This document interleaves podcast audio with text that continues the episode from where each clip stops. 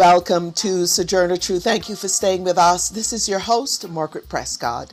Today, we bring you an intergenerational conversation between Professor Chanda Prescod Weinstein, a theoretical physicist, author, an activist who is one of the organizers of Particles for Justice, which organized the Strike for Black Lives, a collective effort in which scientists from across the United States and the world participated in following the police killing of George Floyd. She's also my daughter. On today's show, Chanda is in conversation with her grandmother, Selma James, a women's rights and anti racist campaigner, author, and a founder of the Wages for Housework campaign. Some of you have heard Chanda on Sojourner Truth as part of our occasional series, Cosmology on Sojourner Truth. Selma James has long been on the Pacifica airwaves. Her interviews are part of the Pacifica Radio archives. Her first appearance was on WBAI in the 1970s in New York City. We live in a global world. We're all interrelated. So, on Sojourner Truth, we work to bring directly to you news and views on local, national, and international policies and stories that affect us all. And we draw out how those of us most impacted, women, communities of color, and other communities are responding. We also discuss the interrelationship between art and politics. Now for our news headlines. For Pacifica Radio, I'm Christina Onnested.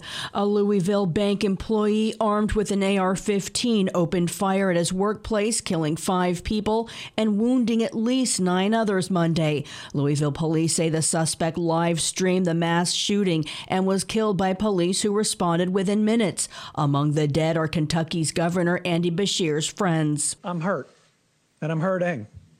And I know so many people out there are as well. Police say they're still seeking a motive. Louisville mayor earlier yesterday called for greater actions to address gun violence and said he was a survivor of workplace violence. He also noted just blocks away, two other people were shot in an unrelated incident of gun violence. The Gun Violence Archives reports 150 mass shootings in the U.S. so far this year. President Joe Biden doubled down his call for Congress to enact gun control in the wake of a mass shooting in Kentucky. Kentucky, White House spokesperson Karine Jean Pierre called on Republicans to have the courage to do the right thing. Ban assault weapons and high capacity magazines, to require safe storage of firearms, to require background checks for all gun sales, to eliminate gun manufacturers' immunity from liability.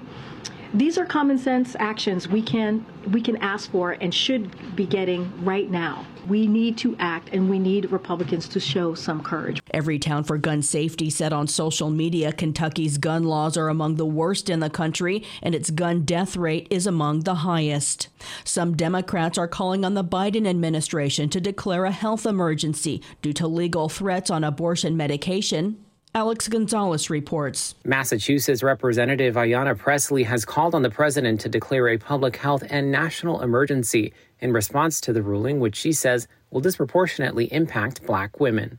As a black woman, knowing full well the black maternal morbidity crisis that one in four black women die in childbirth or post birthing complications, this is a matter of life and death. The CDC says black women are three to four times more likely to die from pregnancy related complications than white women. President Biden said the Texas ruling sets a dangerous precedent for other FDA approved drugs. I'm Alex Gonzalez for Pacifica Network and Public News Service. One of two black Democrats in Tennessee who were expelled last week from the Republican led state House for joining protesters demanding gun control on the House floor has been reinstated. Nashville's governing council voted unanimously Monday to send Justin Jones back to the legislature, where he returned with supporters. Alex Gonzalez reports. Democratic Representative Justin Jones rejoined protesters and marched back to the state capitol in support of gun reform following the mass shooting at a private Christian school in Nashville that left six dead last month. I want to welcome democracy back to the people's house. I'm Alex Gonzalez for Pacifica Network and Public News Service. The other lawmaker, Justin Pearson, could be reappointed by the Shelby County Commission Wednesday. A group of lawyers for the two lawmakers, including former Attorney General Eric Holder under the Obama administration, has sent a letter to the State House Speaker warning against unconstitutional retribution, stating the world is watching. American and Filipino military forces have launched their largest combat exercises in decades in Philippine waters across the disputed South China Sea and the Taiwan Strait, exacerbating tensions between the U.S. and China. The annual drills called Balikatan will run through most of the month and involve more than 17,000 military personnel. FSN's Peter Falk has more. Involving more than 17,600 servicemen, the 38th Balikatan, meaning shoulder to shoulder exercises, are designed to enhance the interoperability of the two militaries in areas including live firing and maritime security. They kick off just a day after Beijing concluded three days of drills around Taiwan in retaliation to a meeting between Taiwanese leader Tsai Ing wen and U.S. House Speaker Kevin McCarthy. Those already resulted in heightened tensions in the region. Meanwhile, the Philippines president has assured China the four military bases Manila recently granted the U.S. access to will not be used in any offensive action. Ferdinand Marcos Jr. says the arrangement is designed to boost the Philippines' defenses. Three face north towards Taiwan, while the other faces the disputed Spratly Islands, where China has built artificial islands with runways and missile systems. Patrick Falk, Singapore. Protests in the Philippines and the U.S. against the increased militarization of the small island nation. Actions were held in New York Sunday and in the San Francisco Bay Area Monday. I'm Christina Onnested reporting for Pacifica Radio. Those were today's news headlines. Dr. Chanda Weinstein is an assistant professor of physics and astronomy and core faculty in women's and gender studies at the University of New Hampshire. Her research in theoretical physics focuses on cosmology, neutron stars, and dark matter. She additionally does research in black feminist science, technology, and society studies. Dr. Prescod Weinstein is also a columnist for New Scientist and Physics World. Nature recognized her as one of 10 people who shaped science in 2020, and Essence magazine has recognized her as one of 15 black women who are paving the way in STEM and breaking barriers. Co founder of Particles for Justice, she received the 2017 LGBT plus Physics Acknowledgement of Excellence Award for her contributions to improving conditions for marginalized people in physics, and the 2021 American Physical Society Edward A. Bouchet Award for her contributions to particle cosmology, including her first book, The Disordered Cosmos A Journey into Dark Matter, Space, Time, and Dreams Deferred, received the 2021 Los Angeles Times Book Prize in Science and Technology category and was named a Best Book of 2021 by Publishers Weekly, Smithsonian Magazine, and Kirkus. It has been a finalist for several awards, including the 2022 PEN E.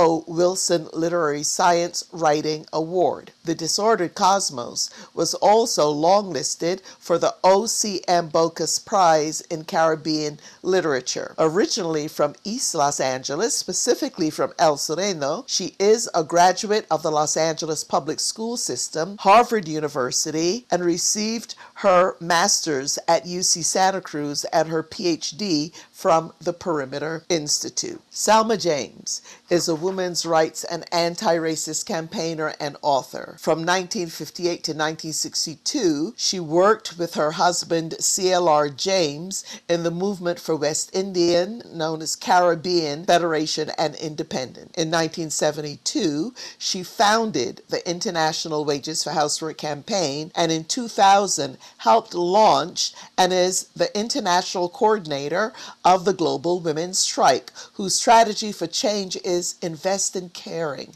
not killing. She coined the word unwaged, which has since entered the English language. She is part of the Global Women's Strike Working Group on Haiti and was a founding member of the International Jewish Anti Zionist Network. She is the author of several books, including Sex, Race, and Class, and her latest book, an anthology of her work, is entitled Our Time is Now. Her other publications include Sex, Race, and Class, The Perspective, The Ladies and the Mammies, Jane Austen and Jean Rhys, Strangers and Sisters, Women, Race, and Immigration, and she edited Jailhouse Lawyers and Ujamaa, The Hidden Story of Tanzania's Socialist Villages. We will now go to Professor Chanda Prescod Weinstein in conversation with Selma James. We're here to talk about our time is now sex, race, class, and caring for people and planet. One of the things that really jumped out to me about what is it that this book can say to the generation of organizers that's coming up right now is particularly the thinking and theorizing that you do around the idea of autonomy. I think that autonomy is super powerful and it's not in the vocabulary of the organizing work that we have been doing among younger generation folks. So I'm wondering if you can start by sharing your working definition of what is autonomy and how do you see autonomy at work in the work that you've been doing, whether you're thinking about autonomy has changed through the decades as well, and how that shapes the choices that you're making and the way that your organizing works? That's a really good and important question to us, not so much to theorize as to work out how in practice we can get on because it's perfectly obvious that people want to discuss and want to organize around the particular persecution, exploitation, etc., that they suffer. The question is how do you organize with others who have their own agenda and in a way that fortifies you, but also fortifies them? We saw what we were doing as any particular sector as tremendously important, not only to us, but to every other sector we were organizing with. At the same time, we set the agenda for our sector while others set the agenda for their sectors, and we work together on that basis to make a total thing that the whole organization stood for. Luckily for us, the second organization that came to be autonomous within the Wages for Housework campaign were Black Women for Wages for Housework, who had exactly the same restrictions, if you can call them that, but rules really, and which they found useful to them because they could teach the rest of the women who were mainly white, not only but mainly, what racism was in an ongoing way. So they recognized it and stamped on it. And at the same time, some of the women who were Black were lesbian and they wanted to be part of Wages Due Lesbians as it was then. And uh, they changed the nature of the lesbian organization and changed the nature of the whole campaign. And that's what we began to understand. You know, we weren't going for a theory, we were going to make it work. And what we found out was that we were enhanced by the work with other women every single person, let alone a group who came into the campaign, changed the nature of the campaign because they brought their own experience, they brought their own language, they brought their own way of relating, and they brought their own connection with the movement that had been formed in the world outside on the basis of their sector which they were part of, as well as being part of us. And that's how we proceeded. After that, there was the English Collective of Prostitutes. They said, We want an, an autonomous organization within the campaign. And again, there was cross pollination, and there was an enhancement of what all of us stood for and understood and comprehended as part of the work that we all were doing, led by different sectors of women. Does that make sense? Yeah, so I think like one of the questions that I can imagine might be coming up for some of the younger organizers who are listening right now is what does this mean in practice for when there's conflict? When you've been thinking about autonomy in terms of international networking connections as well. So, when there's conflict and a need for dialogue and understanding, what does that mean in practice? And maybe before you answer, I'll just say, like, in context, the way that I'm thinking about this is that a lot of, I think, the difficulty we see happening in movement organizing today is around people struggling to understand the politics of their identity and how the politics of their identity overlaps with other people's identities. And that we, we really have difficulty in this moment of people sometimes also mistaking their identities for a politics as opposed to a starting point for, for, for developing one. And I think that um, there's conflict that's maybe inherent to that process but I also think that there are bad actors who encourage conflict to occur through that process because it's very divisive. So I'm wondering if you could you could talk about how you all have navigated that and and and maybe you know how where in the book people should be looking also for for guidance on that. In the book, there's a whole section devoted to autonomy, and this whole process has gone into. But you know, what's astonishing is that when you organize for women and men to be together on the basis of what they have in common and incorporate what they don't have in common into what they see as their job and see as their parameters, you have not a lot of conflict because you are not in competition that's the one the lesson we learned was we got on much better as a result of autonomy than we would have got on if we were not autonomous from each other and if we had been all in the same sector because we had would have bumped against other sectors in the world generally we would not have been prepared and open and able to comprehend what we were experiencing which the campaign, because it meant other sectors were together, had understood and made it accessible to us. Now, you're right. There are some people who come into an organization because, number one, they think this is the way to the top they all they need to do is capture this organization, and they can get, you know, on the local council, even to be a member of parliament, to get a good job, to have a better rep, all kinds of things. We become experts in those opportunists.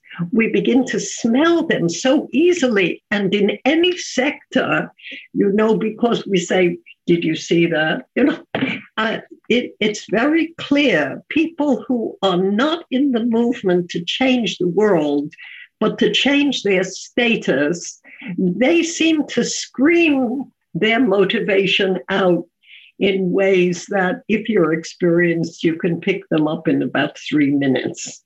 You know, you begin when you are not in a ghetto, when you have the advantage of your autonomy, but at the same time, you have access to the autonomous views of others who are available to you to ask, answer your questions and, and to argue with you to get it right.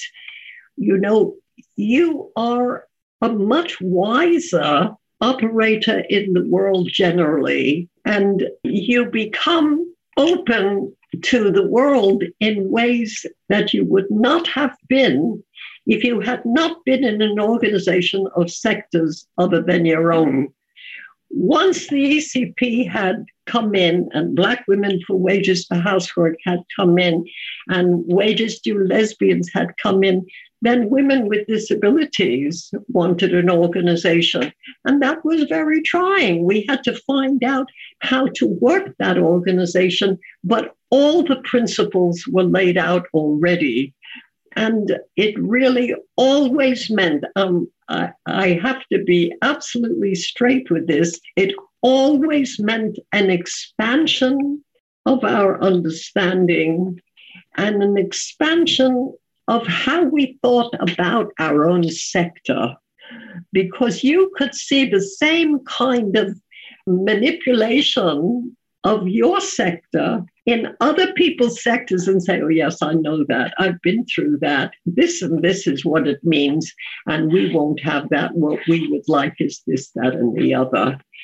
It was a learning process, and we never lost from it. We always gained from it. We always gained understanding, perception, and first of all, perception of our own sectors the the start of your comments had me thinking i think i would be remiss without mentioning the, the introduction that my mother margaret prescod wrote for the book.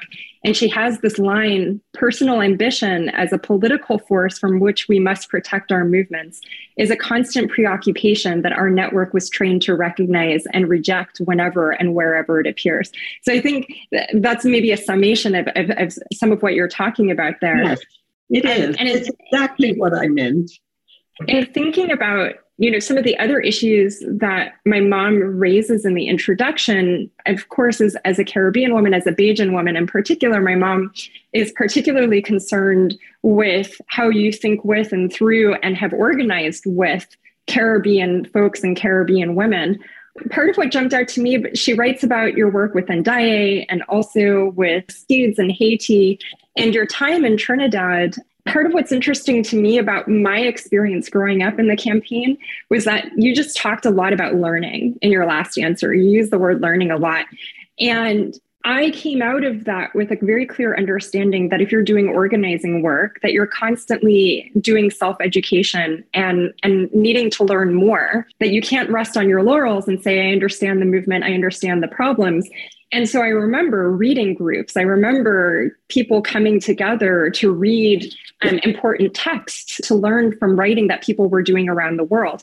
So I was wondering if you could talk about that process because I think some of that you see it in the book, but I don't know if there's really a moment where you say, "Yes, we were reading together and we were talking about what we read." So I wonder if you could say more about about that process within your organizing work. Well, first of all, Andaiye was really a great woman for us and has left us the legacy of a wonderful book of her, uh, uh, an anthology of her work that she barely finished before she died. It was really a gift to the movement, and I do recommend anyone who is interested in our work to have a look also at what Andaiye put into the point is to change the world. You know, that's a saying from Marx. He said, the philosophers have described the world in many ways. The point, however, is to change it. And she took that as the basis of her thing. I learned in Trinidad that the United States was not the limit of the world, nor was the UK. I learned that the world was not only bigger than that, but had much to tell all of us from every corner. I love Trinidad. I became a Trinidad. My husband said that I was more Trinidadian than he was, you know, because I was so hooked on the music and hooked on the cleverness of the women and how they organized with little. And it gives you a, a clue about how most of the world is it's not all like Trinidad. Some of it is much poorer than Trinidad, but it is all part of what we call the global south, which means it was fundamentally not the industrial world, but the agricultural world. And that was another world which I was glad to know about and to learn a little bit about because you don't you don't understand everything in the five years that you're busy trying to build a movement. You need more time than that. And I've been back since I know more about West Indians in the UK, etc. But I think that you understand that there is no way that you're going to be able to build any movement in the US or any movement in the UK or any movement, even in Europe, unless the whole world is involved. You need the rest of the world and they need you. And you have to find out what it is you need to be demanding together, what you need to be saying, what you need to be talking about to women in the non industrial world who not only cook the food that they feed their families, but first they grow it. And what that means, what kind of a life that is, what kind of struggles they have, and how they have had to fight the multinationals, and how they have had to fight other forms of imperialism, and how often they have had to leave country and become immigrants in another place. And that's what we need. That's the information that we can thrive on and build on and understand what the questions are for all of us everywhere because we're together in the most rudimentary way, but because we're not living together, but we are in touch. We are in communication. We are on the same side. We are struggling. We are all anti capitalist. We are all ready to save the planet and to work for it. I'm thinking about organizing stories as a series and the context in which it exists and we're doing this event right? And so i think part of part of the brilliance of what monica and, and autumn have done here is to take the resources of this institution, Princeton University, um, that's financially rooted in slavery and colonialism and continues to educate basically the ruling class, whether the students are, are um, ruling class when they arrive. Um, those of us who are admitted to institutions, and I say this as someone who went to Harvard with Monica, um, were brought in on the understanding that we will be trained to join join the ruling class. And so I think part of the the strength of this series is is an offering an alternative to the students and making it publicly available of saying how to think about your position and your social location. Um, and so, you know, in connection with that, the organizing for the Wages for Housework campaign that's that's been central has been um, class focused, right, and working class focused. And we can see how the entry point to women's issues is very different when you come in thinking from working class and black working class women's issues than if you're coming in and thinking from middle class and, and professional women's issues and that that often in fact what we see is that the middle class and professional class women are working in opposition. And so i'm wondering what you would say to say you know an 18 and 19 year old princeton student who is aware of this dynamic and is maybe even trained in it in their family in their household or is coming out of a household where they weren't trained in it and are now in an environment that's pressuring them to see themselves in that tradition. How do they locate themselves in relation to the movement? How do they relate to the movement while existing given what space that they are in I think we have to spend our time, or a lot of our time, finding out the struggles of the grassroots everywhere, wherever we can, and wherever we can be in touch with it. And we have to identify with those struggles and find our place within them. I think you raised a central question for us now, since so many of us have made it out of the working class and are en route to the elite at the top in one form or another. Do we want to go there? Is that what we build the movement for? Many of us would say no. As you have said, we want to build a movement to change the world for everyone, but from the bottom up. And we want uh, to struggle against those women who have joined the establishment and who have not changed the establishment by joining it, whatever their race, whatever their age, whatever their sexual orientation, they have become the enemy of women and who really they're used to hide what is happening to us down here and make believe that women are just doing grand because they, a few of them, are doing grand. And there are not that few. There are quite a number of jobs for ambitious women to escape the trials and tribulations. And first of all, poverty that has been the lot of women internationally. And I think that one of the great victories, one of the great acquisitions, I should say, of the Wages for Housework campaign has been precisely on the one hand, to keep our eyes on the prize, that is, on the grassroots and on the struggles that those of us at the bottom are making, on the one hand, and on the other hand, to fish out the few who might have gone up and remember something of where they came from and see how much we can get from them, how much we can convince them to work with us and for us. And I think that's because, you know, wages for housework is a political perspective against the poverty and dependence of women internationally. And it, that should matter to some of those women who remember how hard their mothers worked, if even they're working less hard themselves, and who might want to say, Well, yes, I think there's a place for this.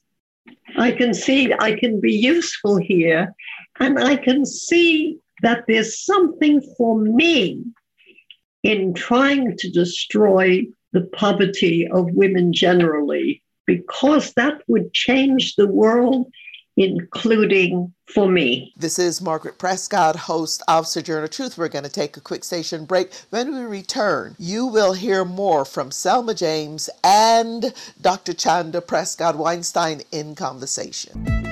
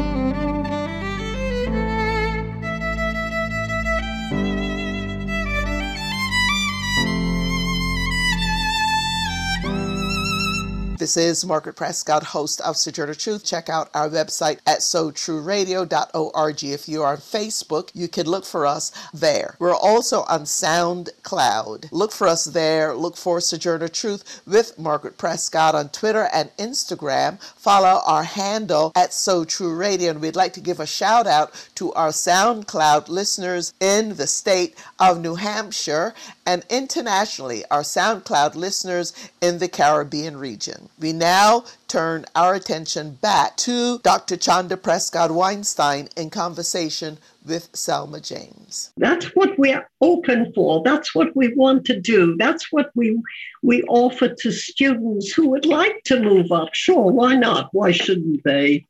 But who take with us moving up the rest of us in what we do and how we relate and how we understand our own and their struggles. I actually think, you know, this is connected to my attempts.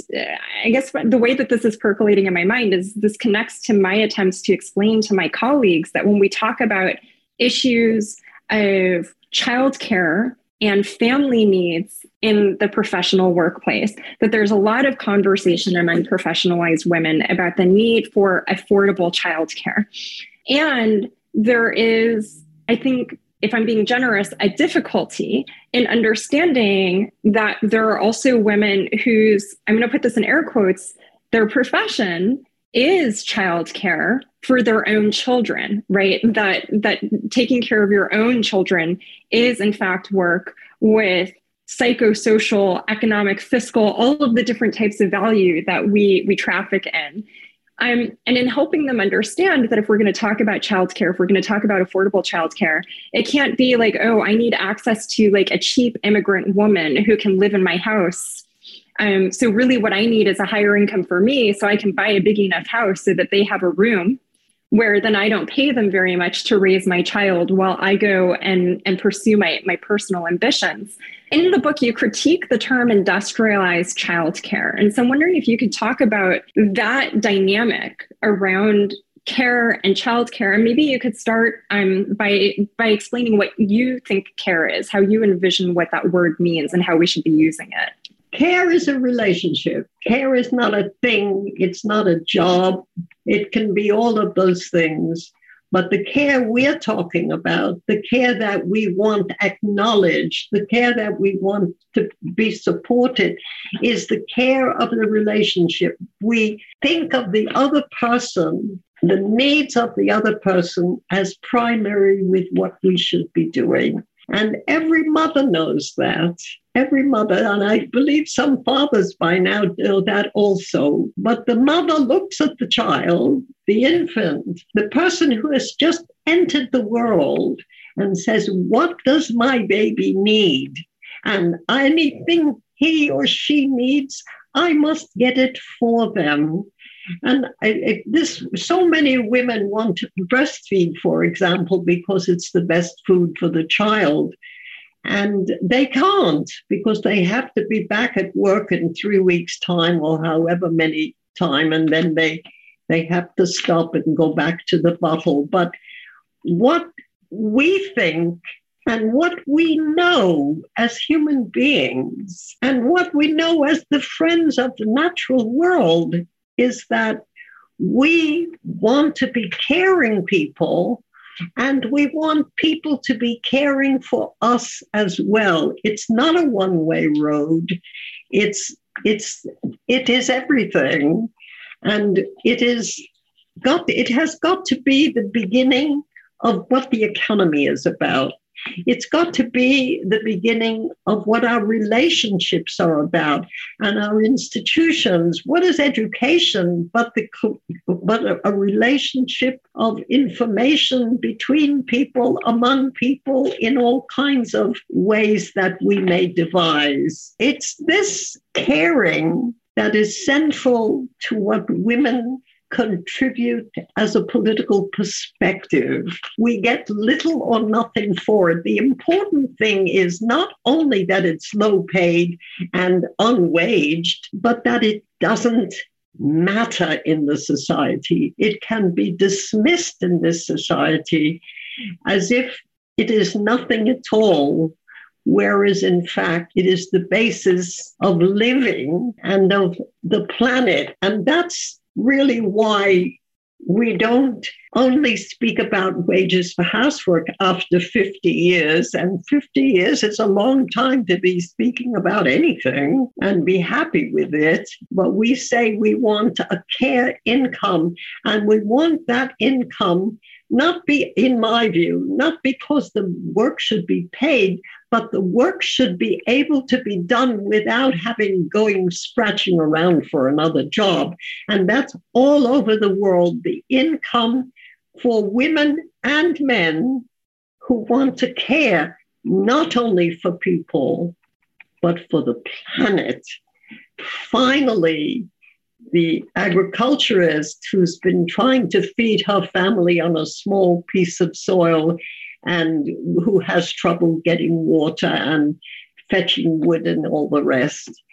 It is the care income, it seems to us, is based on a civilizing view of humanity and of the planet that we enjoy ourselves and each other in the course of doing the best we can for them and for ourselves as well.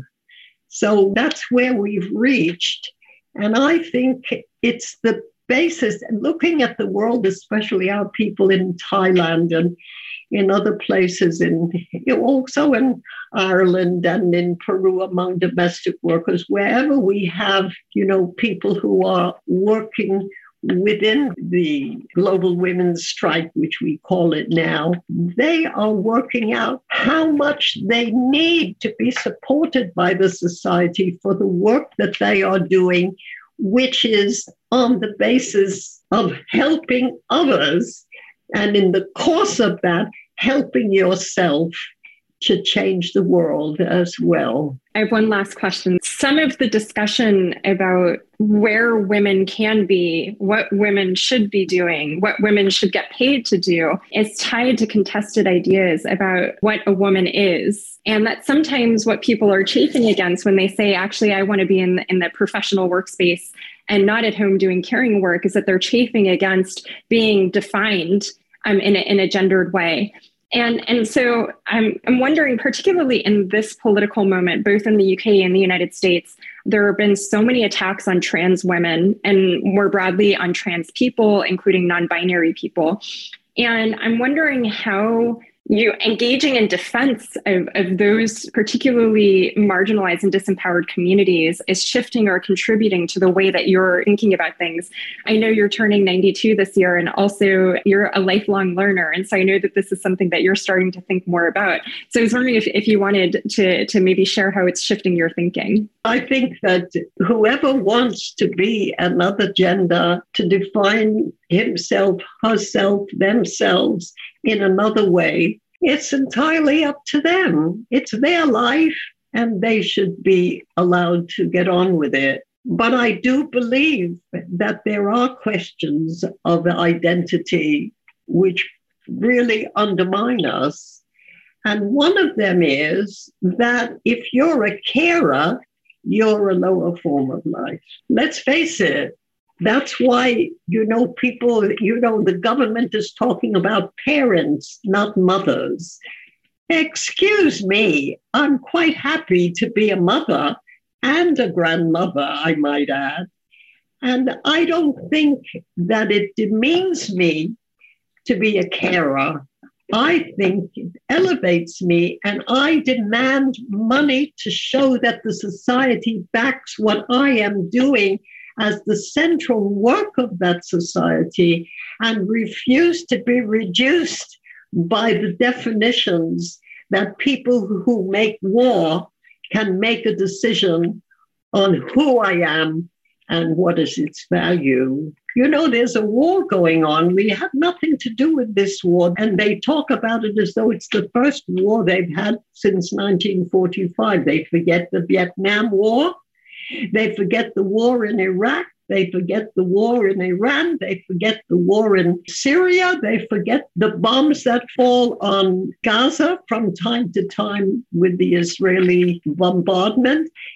We have been in a war situation constantly, and loss of life could never have happened if the society was based not on killing, but on caring, which happens to be, by the way, a close slogan which we use. Invest in caring, not killing. It has saved us in good stead and has helped us to, to develop the men's organization that we work with named Payday. Your dad is a very good member of that and knows a great deal about how many people they have been able to help who are prisoners and who are refusing to go to war, etc. So, one of the things that we've talked about in organizing stories is the stories that make organizing possible. And I think some of what you both have offered today is some ways into thinking about expansively, more expansively about the stories that society tells versus the stories that movements can tell about how to bring um, various peoples together. And Chanda, your your first question about autonomy is like one of the ones that I had scribbled on my book to ask. So I'm really happy to have heard that conversation.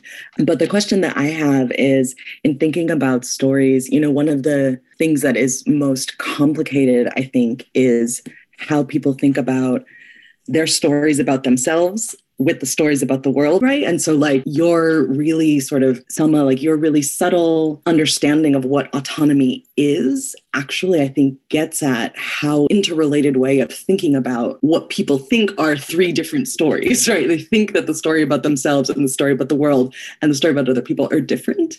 But your sense of autonomy sounds actually like you can manage all of those stories inside of a sense of autonomy. And so I wonder if you can say like even more about that's a lot of it's like a lot of emotional management, right? To like understand autonomy that expansively and to not feel threatened by other interests or different interests or ways that you haven't thought yet, right? So, like being learning oriented at the same time as having a sense of autonomy, like that is a lot of balancing and that's a lot of emotional balancing and it's a lot of centeredness in that openness. So I just wonder if you can say more about autonomy and how that's like it's a management as much as it's a steady ground, but it's also moving, or it sounds like it's also always moving. It's an education, it's an understanding, it's a way of relating to others which is more inclusive, including including you in the sense that you are many people, each of us is. And as we develop our own autonomy and others around us develop theirs, we understand them and they understand us and we understand ourselves. We are trained, however, from the first day that we go to school to be in competition with every other little girl and boy who's going to, to make it. They're going to make it, and we have to compete with them. We don't want to do that to our children, and we don't want to do that to ourselves. We want a collective view, we want our own individuality, but we want to see the individuality of others and learn from it and embrace it and not compete. So it's anti capitalist. It's not the way we're trained. We, you know, our mothers give us two information. Number one, make it, and another, number two, don't make it. You know, in a way, they don't want us to compete on the on one hand and on the other they feel that if we don't compete, we might be left and not do as well as we should. We have to really change our view, and the movement, the getting together, especially across sectors and nationalities, is the way to develop an entirely different way of being in the course of struggling for change. And I think that women have great capacity to organize because that's what housework is. Housework is organizing. It's not only organizing, but it is that as well. And we have to learn how to transform that organizing into struggles that incorporate and that bring together and that make sure that the caring that we give is caring that we also receive. I think we learn a lot uh, about the ways in which our movement is infiltrated by people who don't care about the movement but only themselves or who are working with other forces outside um, uh, against us. And we have to fight it out in our own movement so that that clearly represents who we are and what we want to achieve and how we can get together to do that. Uh, uh, I don't know if that's useful to you. I've always found that's a good way to approach it. Chanda, there's a question for you, a couple questions for you around this to say more about Particles for Justice and particularly the way that you have navigated your relationship between the academy and community activism. And I think this is one of the, you started to touch on this a bit when you were talking about how, how we come into the academy and how we come out of it. So maybe you could speak a little bit about that. I guess the first thing that comes to mind mind actually is the reason that we called the strike for Black Lives a strike for Black Lives, which was it it was a callback for me to the global women's strike. That was actually like I had this understanding and, and I should say the global women's strike, the first one was in 2000 and so that was the spring of my first year of college. So I was already out of the house by then. And so that's actually an organizing process that I didn't witness from the inside the way that I had witnessed a, a lot of other things that was a callback, including actually coming from, you know, my father, Sam Weinstein, who I think is somewhere in here also, was a organizer in the trade union movement. And so I had an understanding of how unions formally defined strike. And I've actually been an officer in UAW 2865, which represents academic student employees at the University of California. And so I know also that we have to be careful about that word and that there were risks with using the word strike with people who were employed at institutions where that word might trigger something specific. And I pushed for us to use that word anyway because I thought it was important for us to challenge that kind of rule setting that unions have been somewhat legally forced to, but have also willingly engaged in with employers around who gets to strike and when, and is any, and when, whether you're allowed to strike. Like at, at UAW 2865, we actually were not allowed to strike per our union contract, right? And so calling for the strike was in some sense a transgression and it was very much inspired by by the global women's strike. I want to turn this and just say that also, you know, one of the things that I grew up watching was my mom doing her organizing work with with welfare mothers and um, mothers whose children had been taken into care basically because of crimes of, of, of poverty. And so I'm wondering also maybe, and I think that all of that, I was watching all of that and in, in the ways that I can applying that to the problems I see us confronting in academic spaces, including the way that we pay poverty wages to graduate students right? This is something my my department has to hear me talk about this every week in faculty meetings the poverty wages of the graduate students.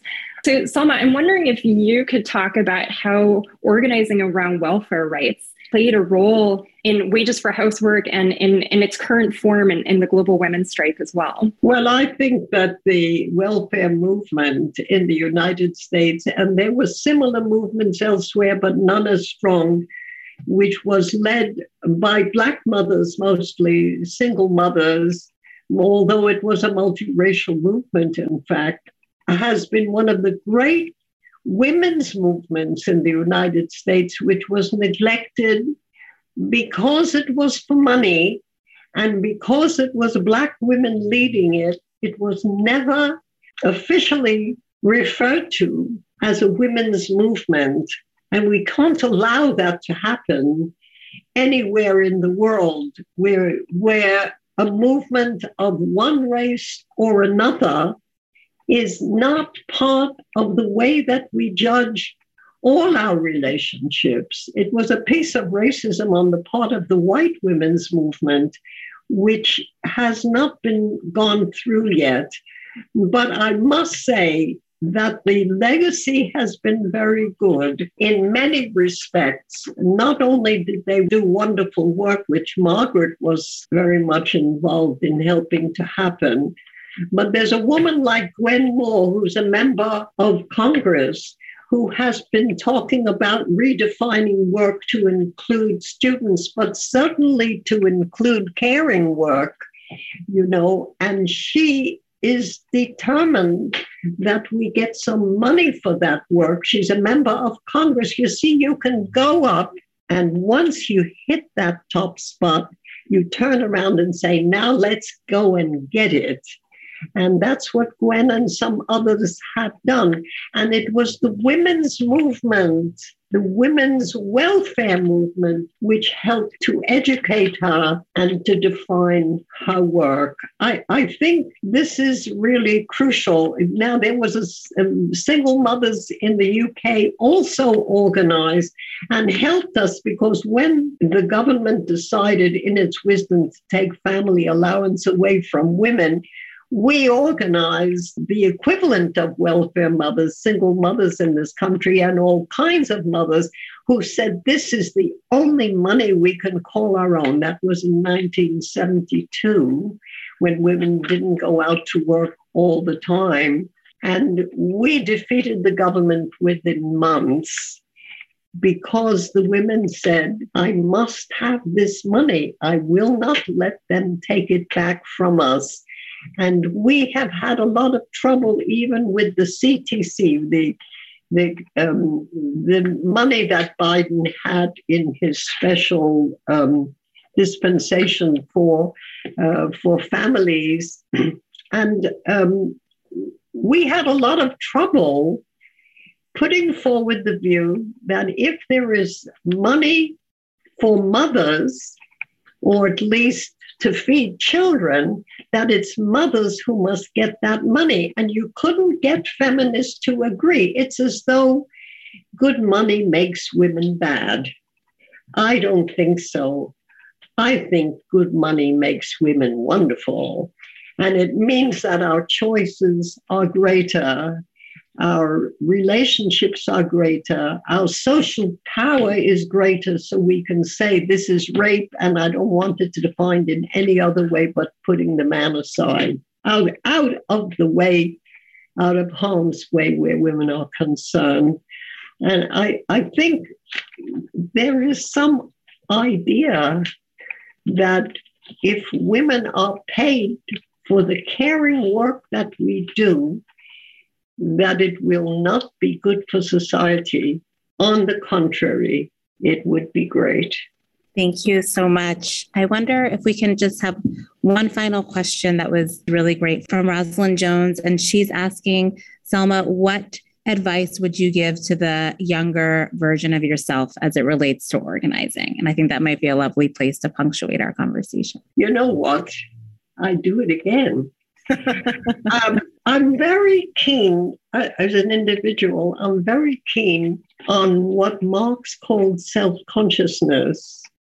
That is, that as you develop the movement and as the movement grows, you become much more aware, self conscious in the sense you're conscious of yourself in the society and you're looking at other people. And I feel that the best way to raise your self consciousness is in the movement for change, the movement against war, the movement against racism. And I have to add, because the, there are a hundred, about a hundred women from mainly Africa, but in other countries who meet at our center in London to fight deportations. It is our move against deportation and for our children, wherever we've had to leave them behind, to join us. By the way, I have to say one other thing, and that is uh, we did some work for some months for a year long strike that agricultural workers and farmers waged millions and millions of people. And we discovered a movement in one state, in Andhra Pradesh, but it really is also in other states, of a million women in self help groups who are transforming agriculture, who are making it possible to have not merely organic food, but natural grown food, community managed agriculture, common natural agriculture. And the difference in the food that is being eaten and the difference in the climate, in the ability to begin, to begin to end global warming is in their hands there, and we are pursuing it. And we're really going through with places in Africa and Latin America and in, in other parts of the world where women and men are changing the way they do agriculture and are refusing to poison the soil, refusing Monsanto, and beginning to take the soil that is the source of all our good food into their own hands. There's a great struggle going on, which we can tell you more about at another time. We're out of time. I'd like to thank the organizers of the conversation between Chanda Prescod Weinstein and Selma James at Yale University's Speaker Series. Today's show, edited by Sojourner Truth assistant producer Alicia Vargas. We would like to thank her, as well as today's board engineer, Gary Baca. Sojourner Truth will be back on the air tomorrow. This is your host, Margaret Prescod. Stay well and safe. Thank you for listening.